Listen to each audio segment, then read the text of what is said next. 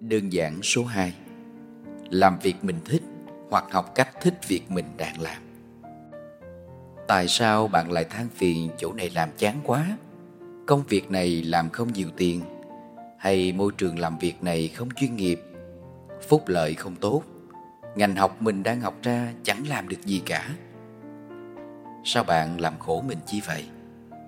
Bạn có nghĩ tất cả là do lỗi của bạn không? Là bạn tự chọn lựa tất cả và không có can đảm thay đổi.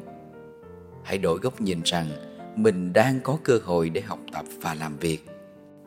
Nhớ bạn đang học thì học cho xong hoặc chuyển ngành học.